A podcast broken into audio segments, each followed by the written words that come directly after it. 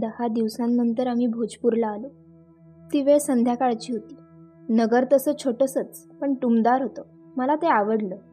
मला वाटलं होतं की राजवाड्याच्या महाद्वारात तिथं राजस्त्रिया आमचं ओवाळून स्वागत करतील. कारण मथुरेत आमची तशी प्रथा होती. पण भोजपुरात एका साध्या दासीनंच आम्हाला ओवाळलं. मला ते थोडंसं विचित्र वाटलं.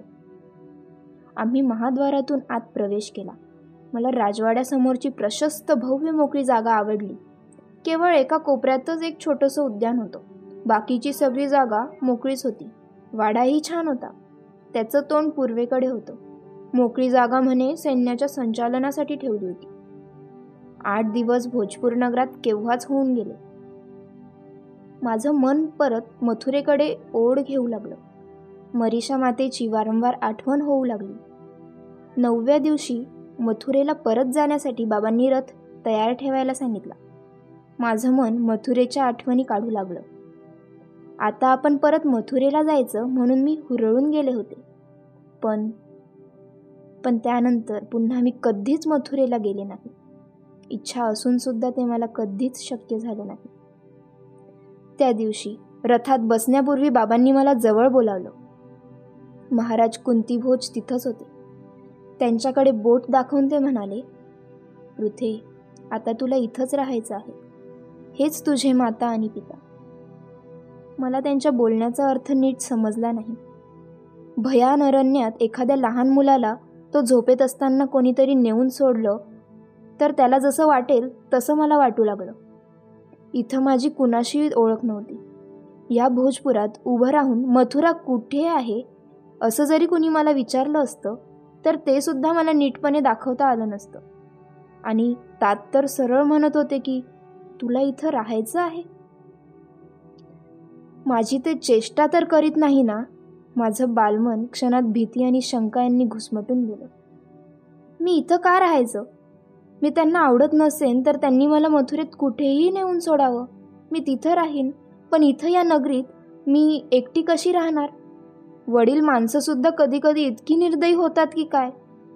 माझ्यासाठी धनुष्य आणणारे मला पृथू पृथू म्हणून प्रेमाने नेहमी जवळ घेणारे माझ्या शब्दासाठी खारोटीसारखे झाडावर चढणारे तात फसवे आणि खोटे होते की काय? की मी हट्टी आहे म्हणून मला अद्दल घडवण्यासाठी त्यांनी हा जगावेगळा कठोर मार्ग स्वीकारला होता? मी कळवळून त्यांना विचारलं का तात? मी इथं का राहायचं? कशासाठी? मी तुम्हाला आवडत नाही काय? तसं असेल तर मला मथुरेत कुठेही नेऊन सोडा. मी कधी कधी पुन्हा हट्ट धरणार नाही. तसं नाही पृथू. तू मला आवडतेस ग पण पण या कुंती भोजाला माझ्या आतेभावाला मी वचन दिलं आहे. त्यांचा आवाज घोगरा झाला होता. माझा खांदा थोपटीत ते बोलत होते. त्यांचा कंठ दाटलेला मी आज प्रथमच पाहत होते. शंका कुशंकांनी माझं बालमन घायाळ झालं. आता काय काय ऐकावं लागणार? वचन? कसलं वचन? कुणाला दिलं आहे तातांनी वचन? कशाबद्दल दिलं आहे? आणि वचन म्हणजे तरी काय? मी गोंधळून विचारलं. कसलं वचन?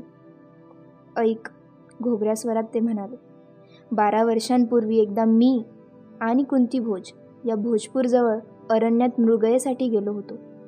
त्या दिवशी निषाद पर्वताच्या अरण्यात आम्ही पुष्कळ भटकलो पण मृगयेसाठी काहीच मिळालं नाही. दमून भागून शेवटी तसेच परत यायला निघालो. नगराबाहेरच्या अश्वनदीवर पाणी पिऊन तिच्या काठावरच्या गर्द आणि डेरेदार अशा विशाल शाल वृक्षाखाली आम्ही विश्रांतीसाठी बसलो. त्या दिवशी कुंतीभोज फारच नाराज होता. मला वाटलं तो मृगया झाली नाही म्हणून नाराज असेल. म्हणून मी त्याला म्हणालोही कुंतीभोजा तू नाराज का? तो माझ्याकडे नुसतं पाहतच राहिला. त्याचा हात हातात घेऊन मी त्याला आस्थेने विचारलं. राजा बोल बोलल्यानंच मनाची दुःख हलकी होतात.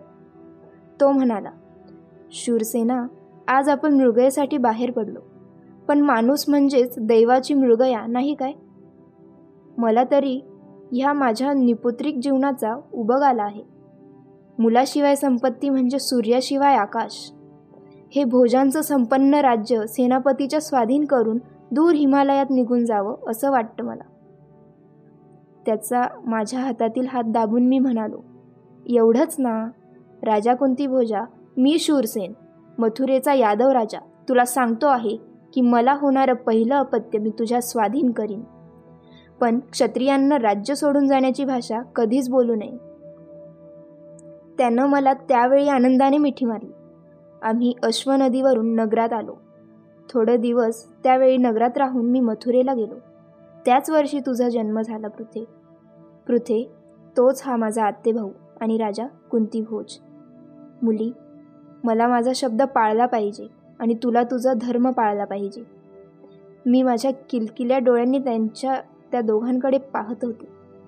मला त्यांच्या बोलण्यात वचन हा शब्द कुठंच ऐकू आला नाही म्हणून मी विचारलं वचन म्हणजे काय तात? झरकन वळत ते म्हणाले वचन? वचन म्हणजे दिला शब्द पाळणं. पोरी मी तुला देईन असा कुंती भोजाला शब्द दिला आहे. त्यांचे डोळे डबडबून आले. पहाड पाझरत होतं. माझ्यासाठी अशोक वृक्षावर चढणारे तात आज वचनपूर्तीसाठी डोळ्यांवाटे अश्रू काढित होते. त्या दिवशी अशोकाखाली मी ठरवून टाकलं होतं की त्यांचा कोणताच शब्द कधीही मोडायचा नाही. माझ्यासाठी त्यांनी रडवेलं का व्हावं? स्वतःला सावरून मी पुढे होऊन म्हणाले तात तुम्ही सांगत असाल तर मी इथेच राहीन. पण तुम्ही रडू नका शोक करू नका. पुढं होऊन त्यांनी मला आपल्या छातीशी कवटाळलं. त्यांचं भरदार शरीर पिप्पल वृक्षासारखं थरथरत होतं. महाराज कुंती भोजांना ते म्हणाले राजा जीवाच्या मायेने जपलेली ही देणगी सांभाळ. हिच्या मातेला मी हिला घेऊन परस्पर आलो आहे हे माहीत सुद्धा नाही. ते आधी समजलं असतं तर तिनं हिला मथुरेतून कधीच सोडलं नसतं. मरीषा मातेच्या आठवणीने मला गलबलून आलं. मला तसंच सोडून झटकन त्यांनी कमरेचं खडग म्यानातून काढलं. त्यांचं धारधार पातं चमकन चमकलं. आपल्या उजव्या हाताचा भरीव अंगठा त्या धारेवर त्यांनी ओढला. रक्ताची एक लालभडक रेष त्यांच्या भरगत चमठ्यावर क्षणात उभी राहिली. ती त्यांनी माझ्या कपाळाला लावली.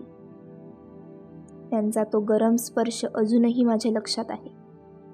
खडक म्यानात ठेवून माझा चेहरा ओंजळीत घेऊन ते म्हणाले लक्षात ठेव पृथे तू एका क्षत्रिय राजाची मुलगी आहेस. हे कधीही विसरू नकोस. विसरणार नाहीस ना बाळ?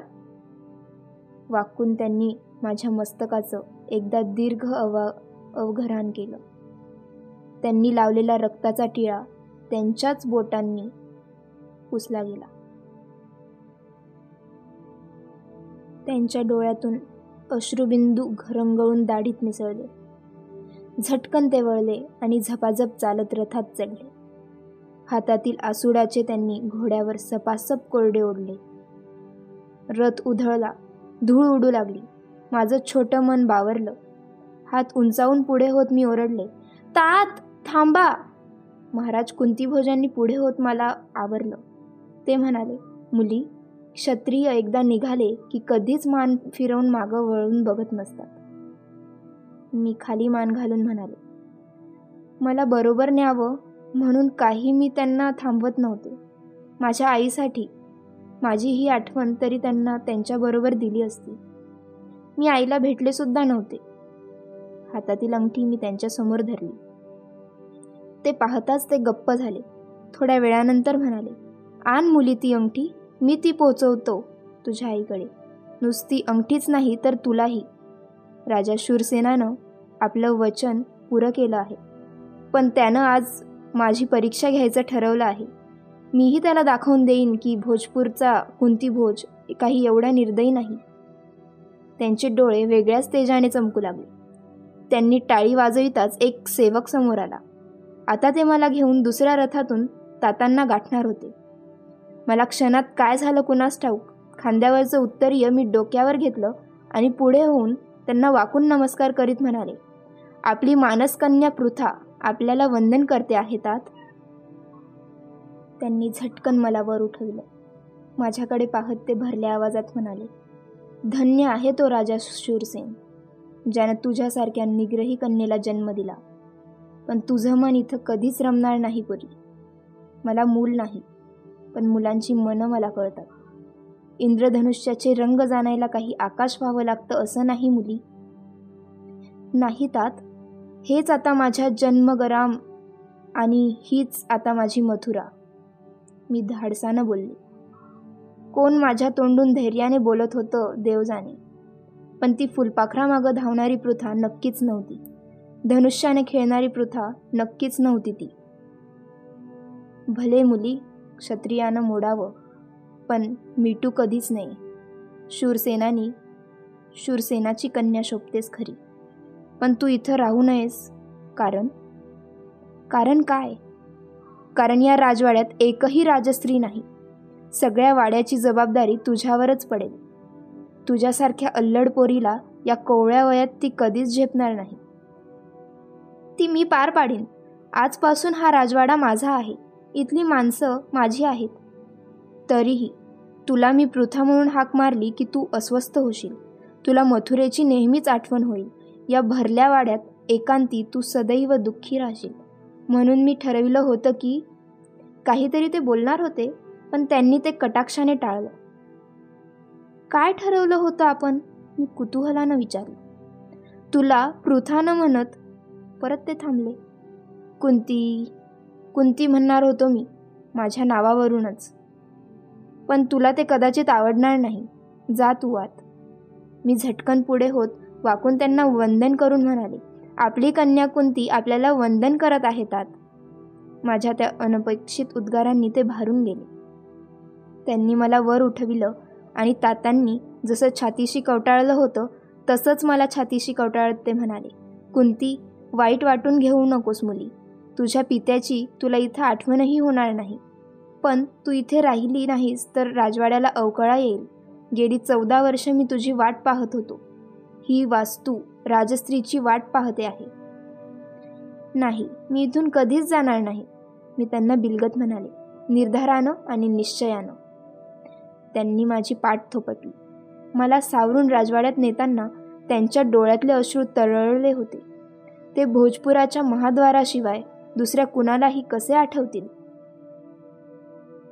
एक एका घटनेत माणसाला नकशिखांत बदलण्याचं किती प्रचंड सामर्थ्य असतं. त्या दिवसापासून एका अल्लड कुमारीचं एका अबोल आणि गंभीर किशोरीत रूपांतर झालं. त्या एकाच घटनेनं पृथेचं वय नकळत वाढविलं. त्या एकाच घटनेने मला आमूलाग्र बदलून टाकलं. ज्या वयात बालिश हट्ट धरावेत अगदी त्याच वयात माझ्यावर भोजांचा सगळ्या वाड्याची जबाबदारी पडली. आपल्या मुलीचं काय झालं? हे पाहण्यासाठी पित्याने मानसुद्धा फिरवली नाही. एखाद्या शेळीसारखं भोजपुरात आपल्या मुलीला वचनाच्या खुंटीला बांधून ते निघून गेले होते. मीही त्यांचीच मुलगी होते. काही झालं तरी आता मथुरेला जायचं नाही असं मीही ठरवून टाकलं. दिवसामागून दिवस जाऊ लागले. मला नेहमीच मथुरेची आठवण येईल.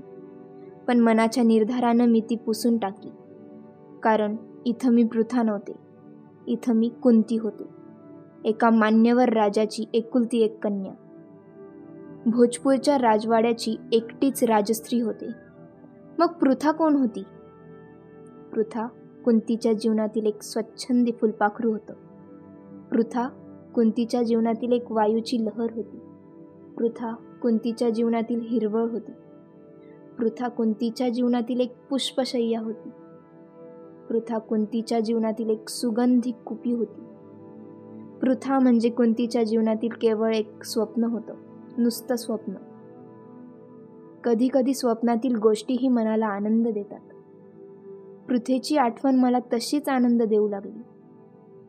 तिच्या अल्लड निरागस स्मृतीशिवाय आज तरी माझ्याजवळ आनंददायक असं दुसरं काहीच नव्हतं.